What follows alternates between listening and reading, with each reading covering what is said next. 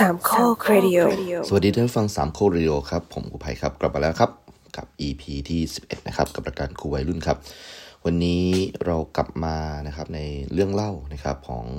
ผมเป็นเหตุการณ์นะครับที่อยากจะเล่าย้อนไปก่อนหน้า เหตุการณ์ตอนที่แล้วสักหน่อยนะครับนะครับนะครับ ก็อยากจะพูดถึงสภาพแวดล้อมความเป็นอยู่นะครับของผมนะครับ ที่กรุงเทพนะครับ ก็ เป็นอะไรที่หลาย ๆ คนก็น่าจะเคยประสบพบเจอนะครับ การอยู่กรุงเทพมันไม่ได้ มีความสบายนักสำหรับคนที่เป็นชนชั้นกลาง แล้วก็เป็นชนชั้นล่างนะครับ จะว่าไปผมก็จะเป็นชนชั้นกลางค่อนข้างที่จะไม่ได้มีทรัพย์สินเงินทองอะไรมากนักนะครับ แต่ก็ดีหน่อยที่ไม่ต้องลำบากในการวิตกกังวลเรื่องของภาวะรายได้นะครับ หรือว่าการ นั่งนึกว่าพรุ่งนี้จะหาเงินที่ไหนมาซื้อกับคงกับข้าวนะครับ ต่างกับพี่น้องหลายๆ คนที่ดิ้นรนอยู่ในกรุงเทพนะครับ ก็ต้องว่าอย่างนี้ครับว่าผมอยู่ในเขตนะครับที่เรียกว่างามวงวานแล้วกันนะครับนะซึ่ง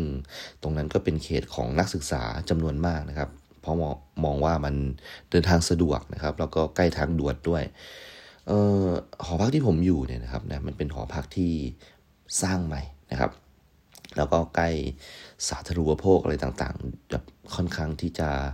มีร้านรวงอะไรต่างๆ มากมายนะครับ ผมเคยพูดเล่นๆเลยว่าเออเนี่ยนะเดินออกไปแค่สองซอยเนี่ยเราก็จะเจอเทศเทศกาลอาหารสี่ภาคแล้วประมาณนี้นะครับแบบมีมุมนี้เป็นร้านอาหารใต้เป็นข้าวแกงใต้นะครับ มาตรงนี้ก็เป็นส้มตำอีสานรสเด็ดนะครับ แล้วก็ เลยไปอีกสักนิดหนึ่งนะครับเราก็จะเจออาหารเหนือที่มาจากลำพูนอะไรประมาณนี้นะครับนะแล้วก็การข้าวแกงแบบภาคกลางนะรสชาติที่แบบเราคุ้นเคยนะครับ ก็มีให้เห็นอยู่ทั่วไปนะครับ การเดินนะในระแวกซอยของผมเนี่ยนะครับ ก็มีร้านต่างๆนะครับ ที่แอบซ่อนตัวอยู่นะครับ แล้วก็น่าจดจำนะครับ ในความทรงจำของผมจำนวนมากนะครับมีอยู่ช่วงหนึ่งนะที่คุณแม่ของภรรยานะครับ ต้องเดินทางขึ้นมาตรวจนะครับ ความก้าวหน้านะครับในการรักษาโรคมะเร็งนะครับ ก็เราก็มาอยู่ด้วยกัน 3 คนนะที่หอพักแห่งนี้นะครับ ปรากฏว่าระหว่างทางเนี่ยเราสามารถที่จะเดินตัดเข้าไปนะครับในห้างพันทิพย์นะครับงามวงวานได้ เป็นความรู้ใหม่ของคนต่างจังหวัดอย่างผมนะครับ ว่าพันทิพย์เนี่ยมันเป็นห้างที่มีสาขาด้วยนะครับ เราไม่เคยทราบมาก่อนว่าพันทิพย์มีสาขาอยู่ที่งามวงวานด้วย เมื่อผมขับรถเป็นขับรถได้นะครับ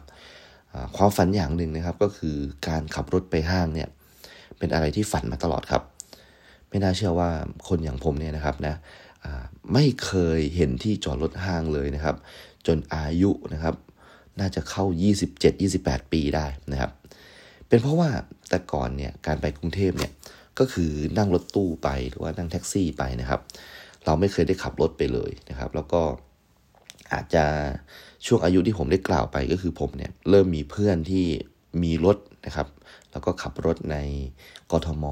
ทุกครั้งที่เขาไปห้างเขาก็จะอ้อมไปด้านหลังห้าง แล้วก็หาที่จอดรถนะครับ มันเป็นความแปลกใจอย่างที่สองคือว่า โอ้โห ในกรุงเทพเนี่ยรถมีเยอะมากเลยนะผมไม่เคยเห็นการจอดรถซ้อนคันที่แบบว่าต้องคอยเลื่อนนะฮะนะแล้วก็ไม่ต้องดึงเบรกมือกันประมาณนี้นะครับ เพราะว่ามันจะต้องคอยเลื่อนเข้าเลื่อนออกเดี๋ยวจะต้องมีคนมาใหม่นะครับ ห้างอย่างเช่นเซ็นทรัลลาดพร้าวเนี่ยนะครับโอ้โหทำไมมันถึงอลังการขนาดนี้นะครับ ในเรื่องของการจอดรถมันเป็นอะไรที่สร้างความวิตกกับผมมากว่า การใช้รถในกรุงเทพเนี่ยการยังมีที่จอดรถของตัวเองเนี่ยต้องจ่ายตังค์เพิ่มด้วยเหรอประมาณนี้นะครับ อยู่บ้านนอกไม่เคยจะต้องจ่ายตังค์อยากจอดที่ไหนก็จอดได้ประมาณนี้อพอมีรถนะฮะก็ การจะไปไหนมาไหนเนี่ยครับ เราก็ถ้าเลี่ยงได้ถ้าเดินได้เราจะเดินนะครับนะก็ที่จอดรถของเดอะมองเงาวงวานเนี่ยนะครับหรือว่าที่จอดรถของพันทิปเนี่ยซึ่งเป็นห้างที่อยู่เยื้องๆกันประจันหน้ากันเนี่ยครับ ก็มักจะค่อนข้างที่จะเต็มง่ายมาก โดยเฉพาะพันทิปเนี่ยแปลกมาก ดูเป็นห้างที่โลคอลกว่านะครับ ดูเป็นห้างที่ดูภูทรกว่านะครับ แต่ที่จอดรถเต็มง่ายมากนะครับ จากหอผมไปห้างพันทิพย์เนี่ยนะครับ มันไม่ได้ไกลมากครับทุกๆ ครั้งที่คุณแม่มาเนี่ยเราก็อยากพาคุณแม่ไปกินอะไรดีๆเนาะเราก็มักจะเดินตัดจากทางหอเนี่ยนะครับ ไปในซอยเล็กๆนะครับ ที่ผมบอกว่ามีเทศกาลอาหารสีภาคนี่แหละนะครับ เราก็จะเจอผู้คนมากมายนะครับ เจอป้าคนหนึ่งนะที่แกขายผลไม้อยู่ตรงหัวมุมนะครับ ผลไม้เนี่ยแกก็บอกว่าแกเนี่ยทุกๆเช้าต้องไปรับมาจากทางตลาดไทยนะครับ แล้วก็เอามา จัดเตรียมนะครับลงใส่ตู้ที่มีน้ำของน้ำแข็งนะครับ แล้วก็พยายามที่จะมานะครับให้ทันช่วงเช้านะครับ แล้วก็ให้ทันนะฮะเวลาช่วงที่มีนักเรียนมาเรียนพิเศษนะครับ เพราะฉะนั้นนักเรียนผู้หญิงเนี่ยนะครับที่มาต่อคิวซื้ออตัวผลไม้ของคุณป้าแกก็ส่วนใหญ่จะเป็นนักเรียนที่มาเรียนพิเศษนะครับแล้วก็แกก็จะขายดีมากนะครับ จะมีแม่ค้าส้มตำคนหนึ่งนะครับ ที่มาจากศรีสะเกดนะครับเธอก็ตำส้มตำอร่อยมากนะครับ ร้านก็จะเต็มไปหมดนะครับ ก็จะมีพวกพนักงานบงพนักงานแบงค์ในห้างมานั่งกินนะครับแล้วแกแกก็มักจะคุยกับผมเวลาที่ผมไปต่อคิวซื้อส้มตำนะครับแล้วแกก็จะเป็นคนที่เปิดเผยพอสมควรนะ ก็คือแกจะ พยายามให้โชว์เห็นเลยว่าแกใส่ผงชูรสนะครับ เป็นแม่ค้าที่มีความซื่อสัตย์มากๆนะครับอ่านี่นะผงชูรสประมาณนี้นะแล้วแกก็เทลงไปนะครับ แกตำอร่อยมาก แต่ว่าแกเนี่ยไม่เคยชิมตัวส้มตำของตัวเองเลยนะครับ มีคนเคยถามแกว่า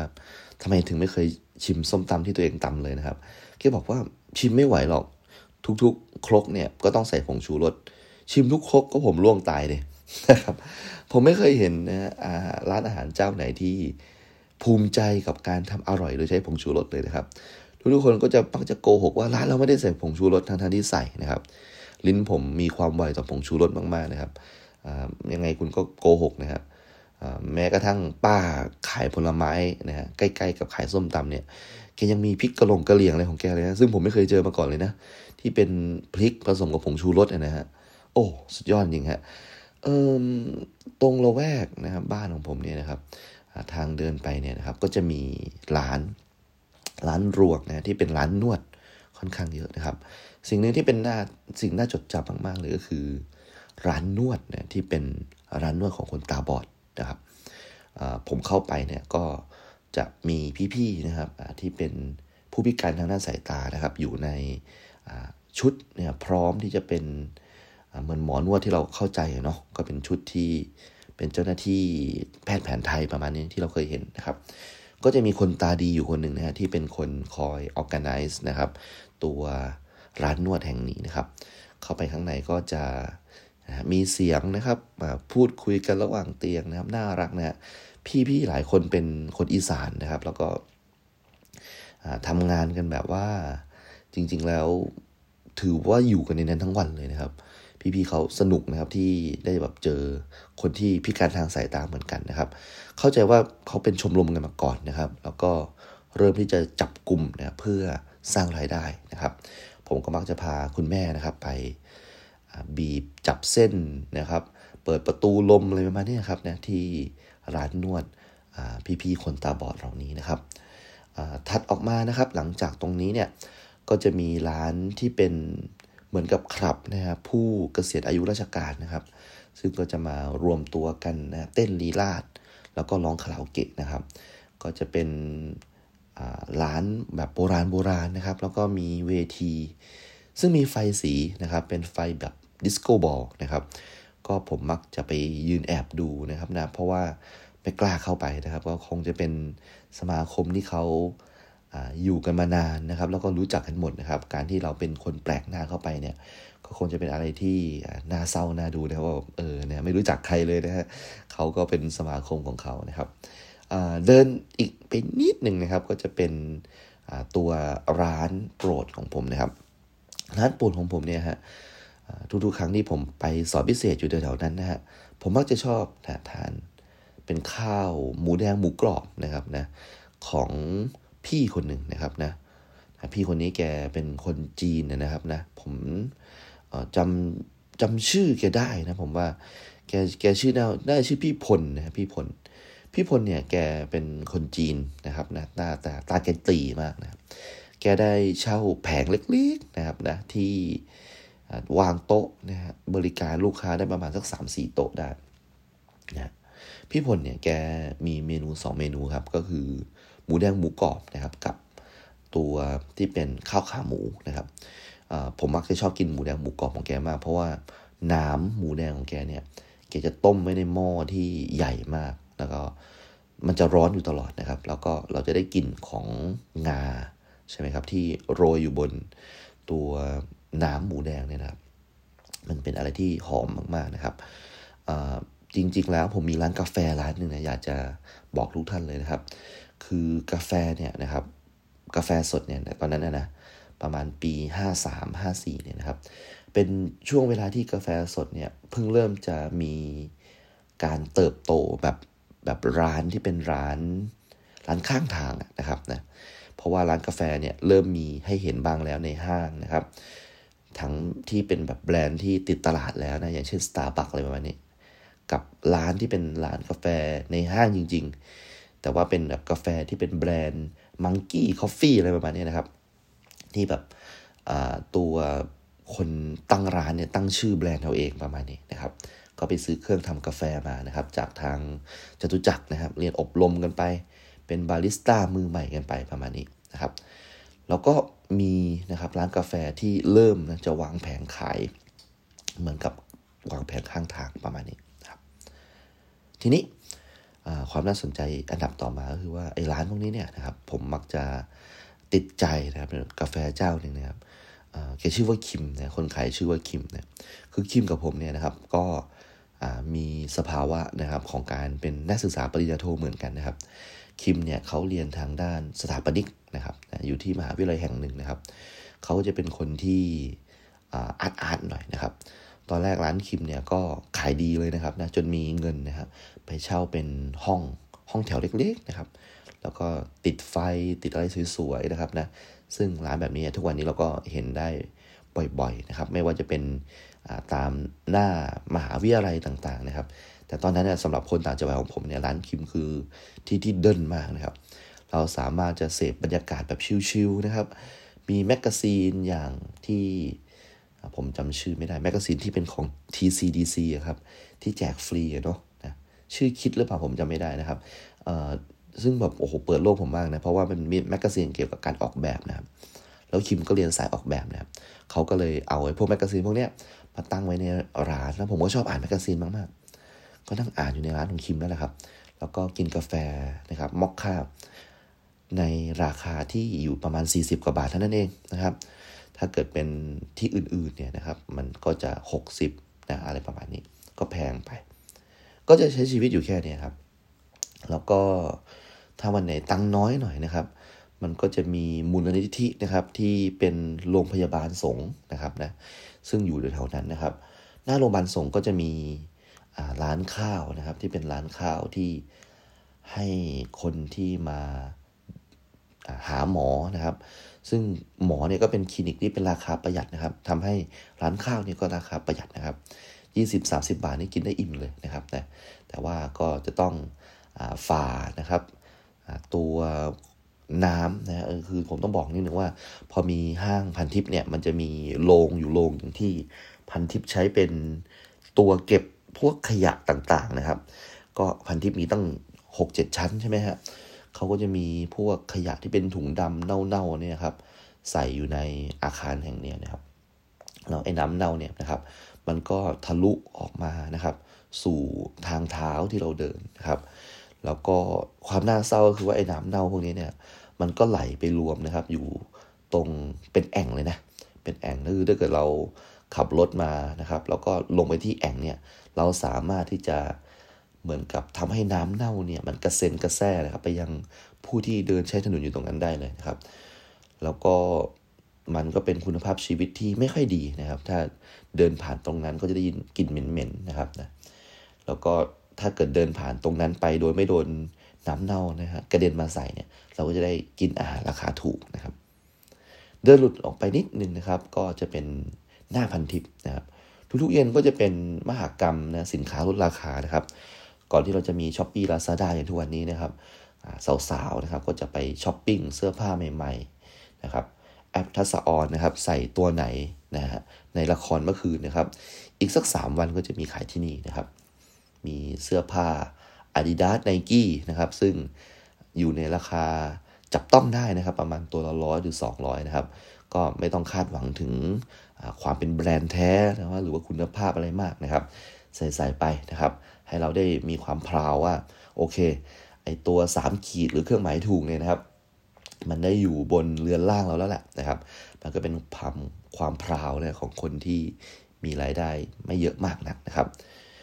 หน้าพันทิปก็จะมีลูกชิ้นนะครับลูกเป็นลูกชิ้นที่ทอดนะครับยาวๆนะครับ แล้วก็เขาก็จะหั่นนะครับเป็นริมๆนะครับเป็นชิ้นๆนะครับ แล้วก็น้ำจิ้มก็จะรสเด็ดมากๆนะครับ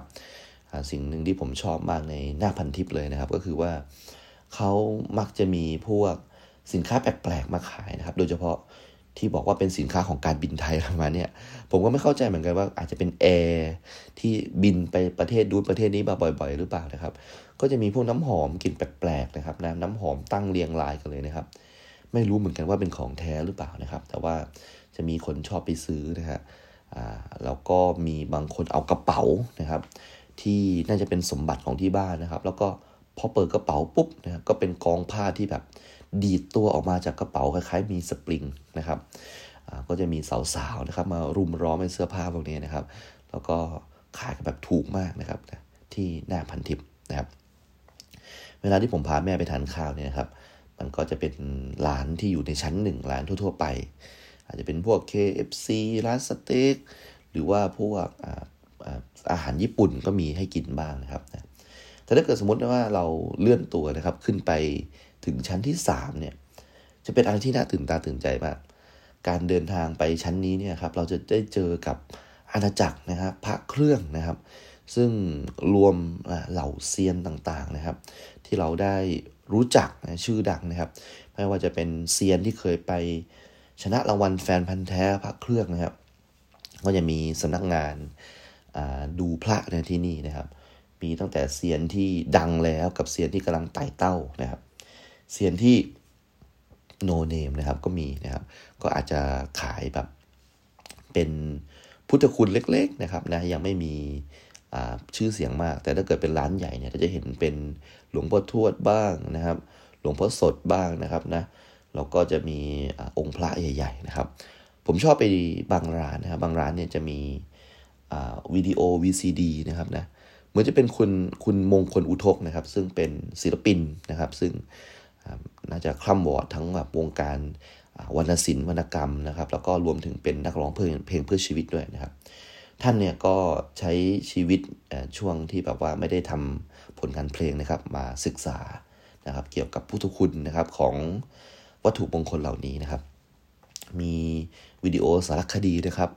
ไปดูแบบว่าตามรอยเกจิอาจารย์ต่างๆนะครับ ผมชอบไปยืนดู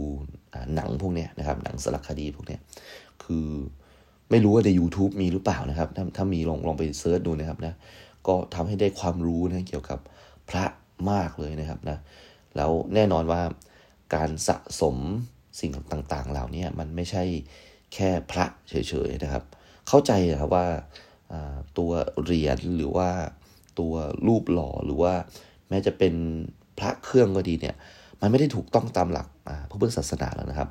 มันมีไว้เพื่อเป็นขวัญและกำลังใจนะครับ ให้มีชีวิตในการทำงานได้อย่างราบรื่นนะครับ ก็ต้องยอมรับว่าสำหรับคนไทยนะซึ่งหาเช้ากินค่ำเนี่ย เราก็เลยไม่ทราบเหมือนกันว่าเฮ้ยองค์ไหนเนี่ยจะทำให้ลูกค้าเนี่ยนะมาใช้บริการกับเราเยอะ ๆ เราจะได้มีเงินเยอะ ๆ นะครับ มันผูกไว้กับดวงทั้งสิ้นนะครับ ซึ่งถ้าเกิดเป็นประเทศอื่นเนี่ยอาจจะแบบไปลงเรียนคอร์ส MBA ศึกษาการตลาดที่มันดีๆใช่ไหมเพราะการขายดีขายไม่ดีเนี่ยมันมีปัจจัยเยอะนะครับ แต่ว่าคนไทยเนี่ยนะครับมักจะมีมากกว่านั้นนะครับ อาจจะเรียน MBA MBA ด้วยนะครับ แต่ว่าอาจจะต้องมีวัตถุมงคลด้วยนะครับเพื่อความสบายใจนะครับ ก็เดินดูครับเดินดูทั้งทั้งทั้งชั้นเนี่ยชั้น3เนี่ยเป็นชั้นสวรรค์ของผมมากนะครับ ผมมักจะเจอ ในช่วงที่ในในตอนนี้ผมอัดอยู่ตอนนี้นะฮะ ก็มันเป็นเป็นปี 2563 เนาะเผื่อใครมาฟังจากอนาคตนะฮะ เป็นปีที่ไอ้ไข่นะครับนะ ไอ้ไข่เนี่ยเป็นเด็กวัดใช่ไหมวัดระฆังอยู่ที่นครศรีธรรมราชนะครับ ก็ดังมาก ๆ เลยนะครับ ในตอนนี้ทุกคนสามารถที่จะเคารพบูชานะครับ ขอพรนะครับ จากเด็กวัดได้แล้วนะครับ ซึ่งตอนนี้มันไม่แปลกแล้วนะครับ แต่สมัยนั้นผมยังรู้สึกว่ามันแปลกอยู่นะถ้าย้อนกลับไปเมื่อสิปีที่แล้วเนี่ย ผมจะเดินดูนะครับสิ่งต่างๆเนี่ยผมเคยเจอไอ้ไข่เลยเมื่อสิปีที่แล้วเนี่ย พูดสิอ่าพูดก็พูดสิจริง ๆ เลยนะครับ ผมเคยเจอไอ้ไข่อยู่ที่ชั้นสามด้วยนะครับ แล้วผมก็เดินดูเหรียญต่างๆนะครับ ผมก็เจอเป็นเหมือนกับรักยมอะไรพวกนี้มีมีด้วยนะครับอาจจะต้องบอกว่าในในยุคนั้นเนี่ยนะครับ ร้านนะครับ ในพันธุ์ทิพย์เนี่ยเราก็ทราบดีว่ามันเป็นร้านที่ขายอุปกรณ์คอมพิวเตอร์นะครับ แต่ด้วยอิทธิพลของชั้น 3 หรือเปล่าไม่ทราบนะครับ มันทำให้ร้านแบบปรินเตอร์บางร้านนะครับ หรือว่าร้านขายอ c เซสซอรีบางร้านเนี่ยครับจะมีตุ๊กตาเด็กผู้หญิงคนหนึ่งนะครับ ที่นั่งอยู่ในร้านนะครับ แล้วก็มีของเล่นนะครับ บางทีก็ไม่ใช่เป็นเด็กผู้หญิงเป็นเด็กผู้ชายนะครับ แล้วก็จะนั่งอยู่ตรง รูปรูปหนึ่งนะครับ ซึ่งเป็นรูปเหมือนเป็นรูปเด็กนะครับ คือแค่มีตุ๊กตาที่แบบแต่งองค์ทรงเครื่องแบบครบเลยนะเหมือนใส่เอี้ยมแบบเด็กผู้ชาย แล้วผู้หญิงก็เป็นใส่ชุดกระโปรง แล้วดันมีรูปนะฮะที่เป็นรูปเด็กจริงๆอะวางอยู่ด้านหลังนะครับ มันเป็นอะไรที่คนพองสยองก้าวมาสำหรับผมนะฮะแต่ว่าในสมัยนั้นมีความเชื่อนะในเรื่องของลูกเทพนะลูกเทพ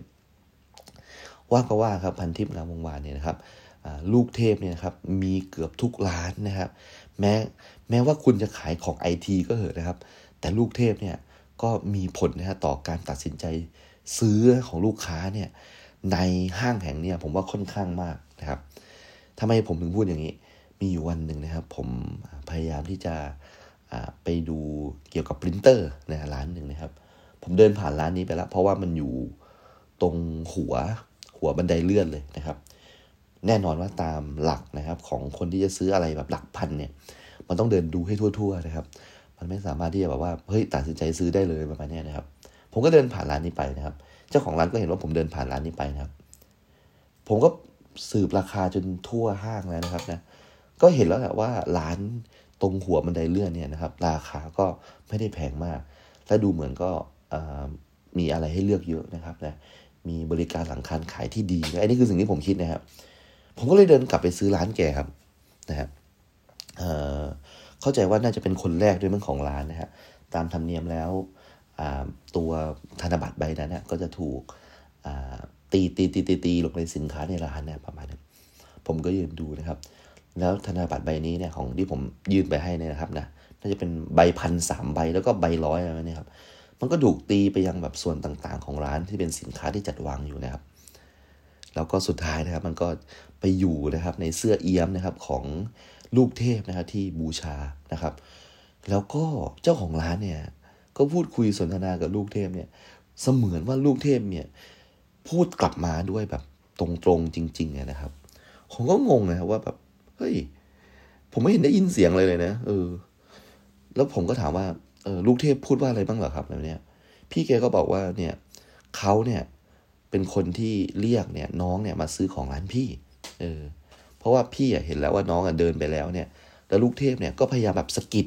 แล้วก็พยายามเรียกอะไรเนี่ย แล้วก็บอกว่าเออมาซื้อร้านนี้ดีกว่าเนี่ย เออเนี่ยพี่ก็เลยแบบว่าขอบคุณลูกเทพเนี่ย เดี๋ยวคงจะต้องไปซื้อรถถังให้ลูกเทพนะมา มาเล่นนะรถรถถังของเล่นนะไม่ใช่รถถังจริง เออให้ลูกเทพได้วแบบ มีความสุขนะ เพราะว่ามันเนี่ยน้องเนี่ยมาซื้อเนี่ยแบบผลงานลูกเทพแน่นอนนะครับ ก็เป็นความสบายใจเนาะอย่าไปลบหลู่กันเลยนะว่าแบบเอองมงายอะไรประมาณนี้นะครับ อาจจะมีอยู่จริงก็ได้นะครับ แต่ว่าในฐานะที่ผมแบบเรียนทางด้านวิทยาศาสตร์มานะครับ จนถึงแบบระดับปริญญาโทเนี่ย ก็แอบจะตั้งคำถามนิดนึงนะครับว่าโอเคผมอยากจะบอกพี่จังเลยแต่ว่ากลัวพี่จะเสื่อมศรัทธาในลูกเทพของพี่นะว่าเออร้านพี่เนี่ยจริงๆอะ่ะ มันเป็นร้านที่ดีนะเออไม่ไม่ต้องบูชาลูกเทพก็ได้ เงินแบบว่าที่ไปซื้อของเล่นให้ลูกเทพเนี่ยพี่เอาไปเติมของร้านพี่ดีกว่านะครับ แต่ว่าก็อาจจะดูเป็นการไม่มีมารยาทนะครับ ที่ไปพูดอย่างนั้น ก็นะครับพยายามที่จะพาทุกท่านนะครับ ให้เห็นถึงสภาพความเป็นอยู่ของผมนะครับ เพราะว่าอย่างที่ผมบอกครับ ผมกำลังจะย้ายออกนะครับ จากหอพักแห่งนี้นะครับ จริง ๆ แล้วผมยังเหลือสัญญาอีกประมาณหนึ่งเดือนเต็มเลยนะครับ แล้วนี่มันก็แค่แบบว่าช่วงต้นเดือนเท่านั้นนะครับ ผมก็พยายามที่จะไปยกเลิกนะครับนะสมาชิกฟิตเนสนะครับ เพราะว่าคงไม่ได้ไปใช้บริการอีกต่อไปแล้วนะครับ แล้วก็อีกอย่างหนึ่งก็คือช่วงเวลาที่เหลืออยู่นะครับ การที่ต้องอยู่คนเดียวในกรุงเทพเนี่ยครับ มันก็คงจะเป็นช่วงเวลาที่ไม่ค่อยอดีนักนะครับ เพราะว่า มันเป็นอะไรที่พูดตรงๆมันเป็นเมืองที่เหงามาก มันคงไม่ใช่ช่วงเวลาที่ดีเท่าไหร่สำหรับผมเพราะว่าผมคงจะต้องนั่งคิดว่าแต่ละวันเนี่ยผมจะทำอะไรบ้างประมาณนี้นะครับนะจริง ๆแล้วมันจะมีอยู่ช่วงหนึ่งนะครับที่ผมเนี่ยนะครับนะประสบภาวะวิกฤตอย่างหนึ่งนะครับ ตอนนั้นเนี่ยนะครับภรรยาของผมเนี่ยนะครับ อยู่ในช่วงที่น่าจะลงตัวเกี่ยวกับการทำวิทยานิพนธ์แล้วนะครับ ก็เป็นช่วงหนึ่งที่ผมเนี่ย อาจจะต้องบอกว่าผมกลัวการอยู่คนเดียวมากๆ เพราะว่าเมื่อการทำวิทยานิพนธ์เนี่ยมันสามารถไม่ต้องทำที่กรุงเทพก็ได้เนาะภรรยาของผมก็เลยใช้ช่วงเวลานะครับที่ทำงานที่ไหนก็ได้เนี่ยกลับไปที่บ้านเกิดนะครับก็คือที่ประจวบเหตุผลหนึ่งก็คือจะได้ดูแลแม่นะครับที่ไม่ค่อยสบายด้วยนะครับนะมีอยู่ช่วงหนึ่งที่ผมอยู่ที่นี่คนเดียวนะครับ ประมาณสักประมาณสักสามสี่สัปดาห์ได้เห็นจะได้นะครับนะก็ เอารถนะครับให้แฟนไปใช้ไปนะครับ แล้วผมก็ใช้การเดินทางนะครับ เดินเหินอยู่ในกรุงเทพได้อยู่แล้ว มันสะดวกนะครับ รถตู้ก็มีรถเมย์ก็มีนะครับนะหลาย ๆ อย่างมันสะดวกสบายไปหมดนะครับในตอนนั้นเราก็ยังเป็นสมาชิกฟิตเนสอยู่นะครับการไปฟิตเนสคนเดียวมันก็เงาเงาเนาะนะครับ มันก็ไม่ได้สนุกเหมือนกับมีคนไปด้วยประมาณนี้นะครับ ผมก็เเข้าไปยังฟิตเนสนะครับ แล้วก็บางทีเนี่ยก็เวลาไปคนเดียวเนี่ยจะชอบเจออะไรแปลกๆนะครับ อย่างเช่นบางครั้งเนี่ยผมเล่นอุปกรณ์ต่างๆนะครับ จนเหงื่อใครเนี่ยมันไหลย้อยจนแบบเต็มหลังไปหมดแล้วนะฮะก็จะมีเป็นจุดที่เอาไว้ใช้อาบน้ำประมาณนี้นะครับ ก็มักจะเจอพี่ๆนักกล้ามหลายๆคนนะครับนะมักจะอาบน้ำโดยไม่ค่อยปิดประตูนะครับนะ ผมก็เลยเดินผ่านในห้องเราเนี่ย แน่นอนว่าเราแบบไม่ได้แบบอยากจะดูพี่เขามากแล้วนะครับ แต่ประตูมันเปิดอยู่นะครับ มันก็อดใจไม่ได้เนาะก็แน่นอนว่ามันเป็นสัดส่วนที่งดงามมากๆนะครับ ผ่านการเล่น ผ่านการยกน้ำหนักนะครับ ผ่านการสร้างกล้ามเนื้อต่างๆนะครับ ก็เหลือไปมองนิดนึงนะโอ้โหนะฮะ สุดยอดนะฮะอย่างกับงวงช้างนะครับนะเดินผ่านไป แล้วก็พยายามไปยังห้องนะครับของตัวเอง ซึ่งเอาจริง ๆ แล้วเนี่ยไอ้พวกห้องน้ำพวกเนี้ยมันประตูมันล็อกไม่ได้นะมีใครได้มีความรู้เนี่ยเกี่ยวกับห้องน้ำฟิตเนสเนี่ยผมถามนิดนึงครับทำไมประตูห้องน้ำฟิตเนสถึงไม่มีที่ล็อกนะครับมันมีไว้เพื่อกิจอย่างอื่นหรือเปล่าอันนี้ผมไม่มั่นใจนะ ก็มีเพื่อนที่เป็นเกย์หลายคนนะครับ ก็บอกว่าพวกสาวหน้าอะไรแบบนี้ มันเป็นที่นัดเจอกัน แล้วก็อาจจะเลยเถิดนะครับ ไปถึงแบบกิจกรรมการแบบทางเพศแบบนี้หรือเปล่าเนี่ยไอ้นี้ไอ้นี้ผมก็ไม่รู้เหมือนกันว่าในฟิตเนสที่ผมใช้บริการอยู่เนี่ย มันมีอะไรอย่างนั้นหรือเปล่านะแต่ผมไม่เคยเห็นนะครับแล้วก็ตัวฟิตเนสเนี่ยมันก็จะมีซาวน่าที่เป็นห้องที่ร้อนมากนะครับ ห้องที่ร้อนมากกับห้องที่เป็น steam นะเป็นไอน้ำนะครับ ก็เลือกได้ว่าจะเอาแบบไหนนะครับชีวิตผมดีมากตอนอยู่กรุงเทพนะครับ ต่างกับตอนที่อยู่ประจวบมาก ๆ เลยนะครับ เป็นชีวิตที่คนละแบบเลยนะครับ มีอยู่ช่วงหนึ่งที่ลองฝึกใช้ชีวิตนะอยู่นะครับ คนเดียว ในฝั่งที่ตรงข้ามกับหอพักของผมเนี่ยครับ ก็เป็นฝั่งที่ติดอยู่กับเดอะมองงามวงมานเนาะผมก็มักจะไปสำรวจนะฮะสังเกตสังกาทางฝั่งนั้นนะครับทางฝั่งนั้นเนี่ยก็จะเป็น โซนที่มีนักศึกษาอยู่เยอะกว่านะครับ แล้วก็มีร้านนะครับหลาย ๆ ร้านที่น่าใช้บริการนะครับ โดยอันหนึ่งที่ผมชอบมาก ๆ เลยนะครับ ก็คือร้านข้าวมันไก่ของคุณโคตีครับ โอ้โห เจ๋งมาก ผมจำไม่ได้ว่าแกชื่อว่าอารามบอยอะไรสักอย่างเนี่ยนะครับ ผมก็ร้านแกสีเขียวๆไหมแล้วก็แก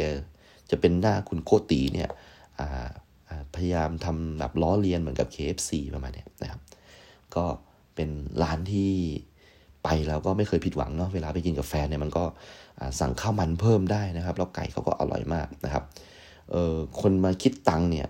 หน้าตาเหมือนคุณโกตีมากเลย เข้าใจว่าน่าจะเป็นกิจกรรมครอบครัวของคุณโกตีนะครับ ก็คือเอาญาติพี่น้องที่เป็นเลือดเนื้อเชื้อไขของคุณโกตีเนาะมาดูแลเป็นแบบสาขาสาขานี้อะไรประมาณนี้นะครับ ก็จะแบบเคยหลอกถามว่าแบบเออเป็นอะไรกับคุณโกตีหรือเปล่าหน้าคล้ายกันมากเลย บอกอ๋อเป็นน้าของคุณโกตีประมาณนี้นะครับ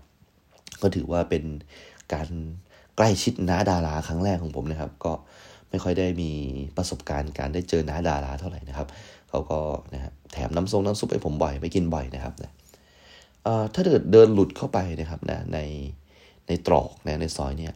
เราก็จะเจอเป็นเป็นเหมือนกับร้านเนี่ยผมไม่มั่นใจว่าเป็นอาบอบนวดหรือเปล่านะครับ ที่ใหญ่มากนะครับ แล้วก็ตรงร้านนี้นะครับ จะเป็นเป็นป้ายนะครับ ชื่อร้านเนี่ยแปลว่ามหาสมุทรนะครับนะแต่ว่าเป็นภาษาอังกฤษก็จะเป็นป้ายไฟที่ใหญ่มาก แล้วก็เป็นร้านที่ไฟสวยมากนะครับนะจะติดตั้งแต่ปากทางแล้วก็ข้างในด้วยนะครับนะเดินหลุดไปนิดนึงก็จะเป็นสะพานลอย แล้วก็เชื่อมกลับมานะครับพันทิปนะครับเดอะมอลพันทิปก็สามารถเชื่อมไปด้วยเส้นทางนี้ได้นะครับ ที่ผมเล่ามาทั้งหมดเนี่ยมันไม่ใช่อะไรหรอกครับ ผมแค่จะเล่าว่า ช่วงที่ผมดันได้อยู่คนเดียวเนี่ยเป็นเวลาประมาณเกือบหนึ่งเดือนหรือหนึ่งเดือนกว่าๆซะด้วยซ้ำนะถ้านับเป็นจริงเนี่ยคือช่วงที่มีข่าวมานะครับว่ามีฝนตกหนักนะครับ จากพายุมรสุมจากพาม่งพม่าอะไรเนี่ยครับทำให้ปริมาณนะครับ น้ำจากทั้งภาคเหนือเนี่ยมันมันสูงขึ้นนะจากการวัดนะครับแม่น้ำสายต่างๆ แน่นอนว่ามันก็ไหลรวมกันนะมารวมตัวกันใช่ไหม น่าจะที่ปากน้ำโพใช่ไหมเป็นแม่น้ำเจ้าพยานะครับ แล้วก็ระดับน้ำของแม่น้ำเจ้าพยาที่ไหลมาเข้าสู่ภาคกลางเนี่ยครับ มีระดับน้ำที่สูงสูงมากนะครับ ตอนนั้นเนี่ยมวลน้ำเนี่ยครับที่มีการวิเคราะห์เนี่ยนะครับ หลายๆ คนก็บอกว่า อืม ถ้ามาแบบนี้เนี่ย ประเทศที่เป็นกันชนนะครับ ก่อนที่จะถึงกรุงเทพเนี่ยครับ ไม่ว่าจะเป็นปทุมหรืออยุธยาเนี่ยครับอ่วมแน่นอนนะครับ เกิดวัฒกรรมว่า เออ คุณรู้หรือเปล่าว่าอายุธยาเนี่ยน้ำท่วมทุกปีเลยนะ เราท่วมเพื่อไม่ให้คนกรุงเทพเนี่ยโดนน้ำท่วม เพราะว่าเราเป็นเมืองที่จะต้องเซฟกรุงเทพไว้ เพราะกรุงเทพเนี่ยคือใจกลางศูนย์กลางของเศรษฐกิจนะครับ บางก็ว่า เออ เพราะว่ากรุงเทพเนี่ยคนรวยเยอะนะครับ ก็ให้คนจนๆรอบรอบนอกเนี่ยเขาลำบากกันไป พวกคนรวยจะได้แบบอยู่กันอย่างสบายประมาณนี้นะครับ ก็อยู่ที่ว่าเราไปคุยเรื่องนี้กับใครนะครับก็จะได้มุมมองที่แตกต่างกัน ตอนนั้นเนี่ยนะครับผมกำลังสอนพิเศษอยู่นะครับ แน่นอนว่ามันเป็นช่วงเริ่มต้นนะครับ รัฐบาลคุณยิ่งหลักชินวัตรนะครับมันก็จะมีหลายๆคนนะเด็กหลายคนที่แอนตี้คุณยิ่งลักมากๆนะครับแม้ว่าตรงนั้นจะเป็นเขตนนทบุรีนะครับ แต่ว่านนทบุรีเนี่ยที่เป็นพี่น้องที่ผมเล่าให้ฟังเป็นพี่น้องที่ใช้แรงงานนะฮะเป็นพี่น้องที่หาเช้ากินค่ำเนี่ยครับก็มักจะรักแล้วก็ชอบนะฮะ คุณยิ่งรักเพราะว่ามีพื้นฐานเป็นเสื้อแดงมาก่อนนะครับ ในขณะที่ยะอาถ้าเกิดจำได้นะครับ เป็นคนที่มีตังค์แถวๆนั้นนะครับ ก็จะเป็นคนที่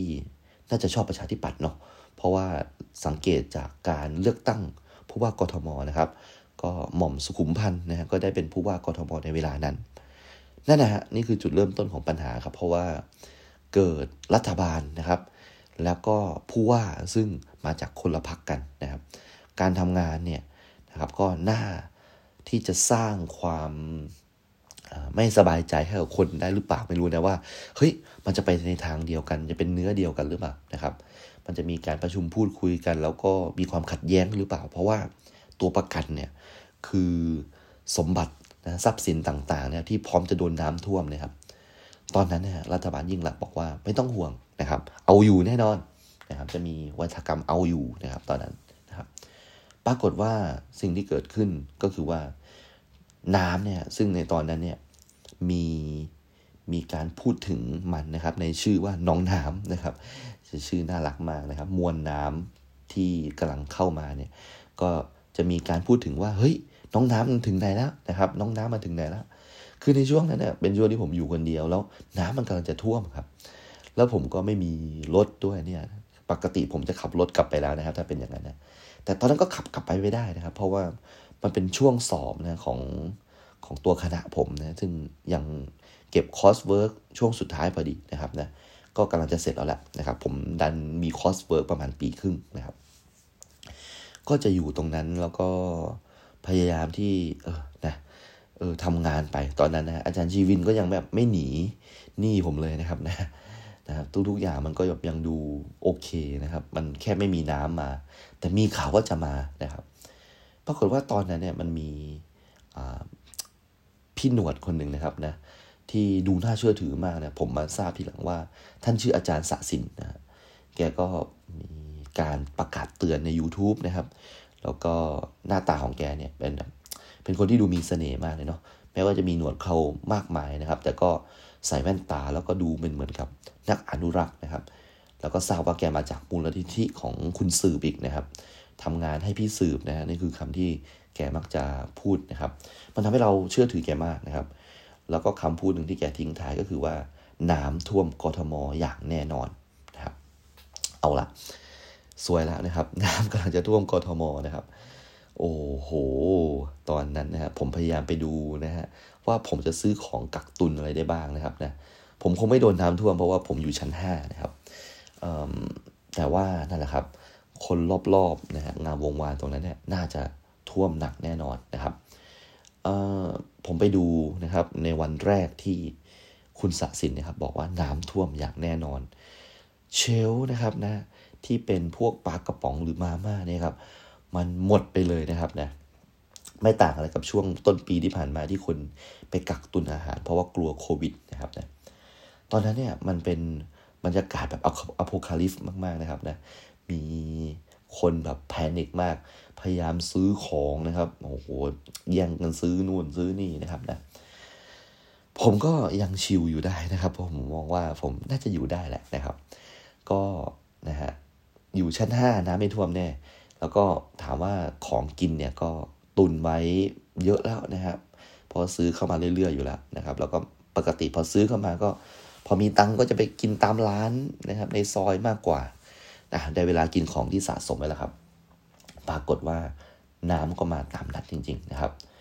ทีนี้พอมาจริงเนี่ยนะครับ มันเป็นอะไรที่ไม่สนุกอย่างที่คิดนะครับ เพราะว่ามันไปไหนไม่ได้นะครับเออมันไปได้ก็จริงแต่ว่า อืมไม่รู้จะออกไปทำไมนะครับ เพราะว่า แค่วันฝนตกธรรมดาเนี่ยวันที่กรุงเทพน้ำขังเนี่ยเรายังรู้สึกได้เลยนะครับ ถึงมวลน้ำนะครับที่สกปรกมากๆจำตัวห่อเก็บขยะที่ผมเล่าให้ฟังได้ไหมถ้าเกิดสมมุติว่ามันมีน้องน้ำนะฮะเดินทางไปถึงตรงนั้นนะครับแล้วก็เจือจางความสกปรกนะครับ จากน้ำตรงนั้นเนี่ย ไม่ต้องคิดเลยครับว่าความสกปรกตรงนั้นแผ่กระจายไปทั่วงามวงวานนะครับ แล้วเราก็จะได้แบบ ปริมาณน้ำที่มีทั้งตัวอะไรอะน้ำที่มันค้างอยู่ในท่อระบายน้ำนะครับ น้ำที่มันอยู่ในอะไรรังหนูแมงสาบนะครับโอ้โหทุกๆอย่างเนี่ยมันปนเปื้อนไปด้วยเชื้อโรคไปหมดเลยนะครับ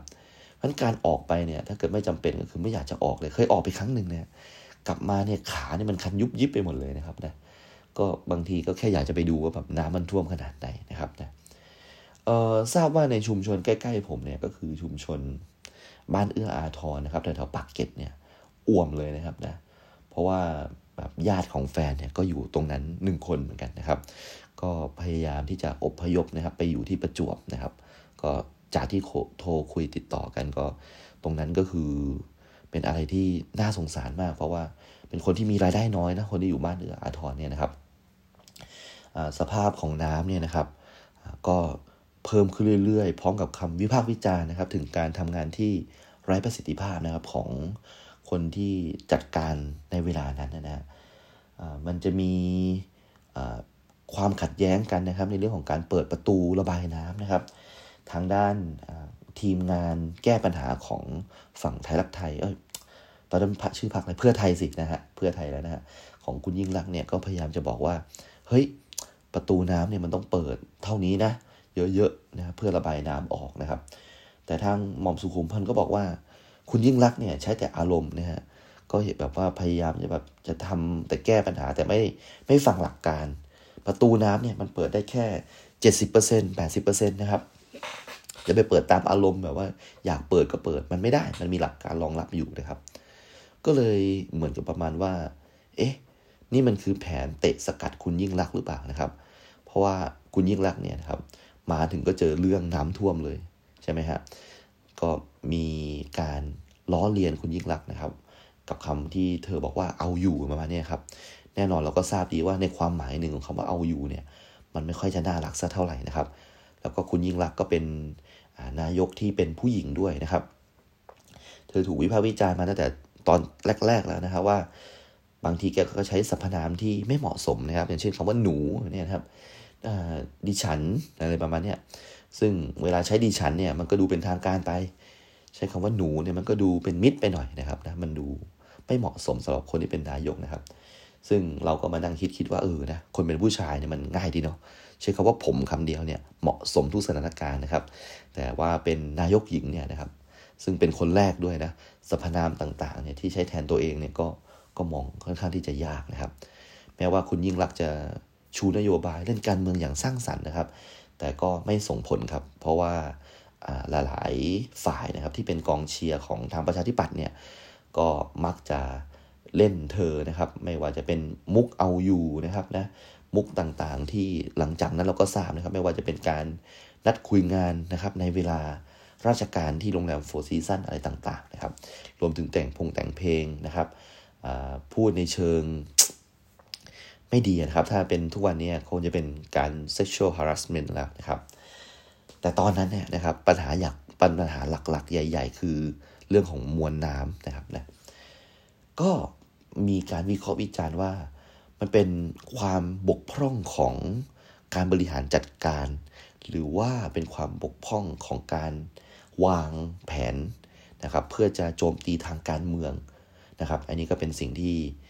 ก็ก็ต้องไปศึกษากันไปนะครับลองอ่านกันไปแล้วกันนะครับไอ้ที่ผมก็ไม่ทราบเบื้องลึกเบื้องเบื้องแบบลึกๆยังไงนะครับ ในตอนนั้นเนี่ยนะครับ ผมทราบว่าที่เกษตรศาสตร์ก็ท่วมหนักมาก ๆเลยนะครับหัวหน้าภาคฟิสิกส์เนี่ยครับลงเฟซทุกวันเลยว่า เข้าไปเก็บพวกเครื่องมงเครื่องมือนะครับในตึกของฟิสิกส์นะครับ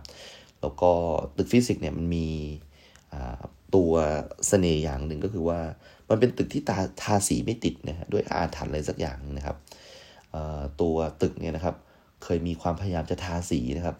รอบล่าสุดเนี่ยก็พยายามจะทานะครับ เนี่ยฮะทาไม่ติดเนี่ยมันไม่ใช่ว่าแบบทาไปแล้วมันมันเป็นวัสดุที่ไม่ติดสีนะแต่ว่าทาไปแล้วเนี่ยคนรับเหมาเนี่ยประสบอุบัติเหตุนะครับ มีการตกนั่งร้าน มีการแบบลงมาแข้งขาหักอะไรเนี่ยตลอดเลยนะครับ ก็เลยแบบทาไม่เสร็จสักทีนะครับนะคนที่ได้รับหน้าที่ที่จะต้องดูแล การทาสีตึกเนี่ยก็ต้องถอนตัวไปนะครับ ไม่รู้เป็นเพราะอะไร ความพยายามรอบใหม่เนี่ยเกิดขึ้นเนี่ยผมได้ยินข่าวว่าเขาจะทาสีตึกอีกครั้งนึงฮะทีนี้น้ำท่วมเลยเนี่ยน้ำท่วมใหญ่เลยนะครับ อาจารย์ท่านนี้ก็คงจะแบบว่ายกเลิกนะครับความคิดที่จะทาสีตึกนะนะตอนนี้สิ่งที่ต้องทำก็คือไปเก็บพวกเครื่องไม้เครื่องมือ พวกแซมเปิลต่างๆ ที่นักศึกษาทำค้างไว้นะฮะพอดูทุกคนก็หนีน้ำกันหมดเลยนะครับ แล้วก็อาจารย์นะครับที่สอน นะครับในวิชา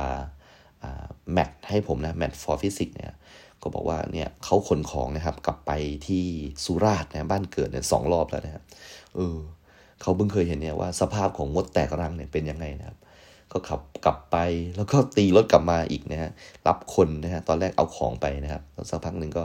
ให้คนจัดของอีกรอบหนึ่งแล้วก็เอาคนเอาของรอบสุดท้ายไปนะครับ ก็อยู่ในสภาพที่ทุกคนแพนิคกันหมดนะครับ แล้วก็มันก็มาจริง ๆ นะครับ ในช่วงนั้นนะฮะคำศัพท์คำว่า big bag หรือว่า barrier เนี่ยครับเป็นคำที่คุ้นหูนะครับคนในสมัยนั้นนะครับหลายๆคนก็ใช้ชีวิตกันไปนะครับป้าที่ขายผลไม้นะครับก็หายไปเลยนะเพราะว่าไม่สามารถที่จะมาทำร้านผลไม้นะฮะอย่างที่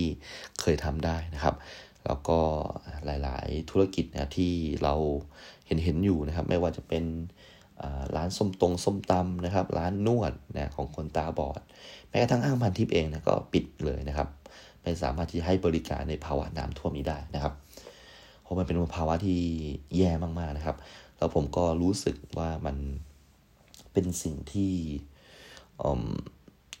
ค่อนข้างที่หดหูมากนะครับ ผมว่าคงจะฝังภาพนะครับจำภาพ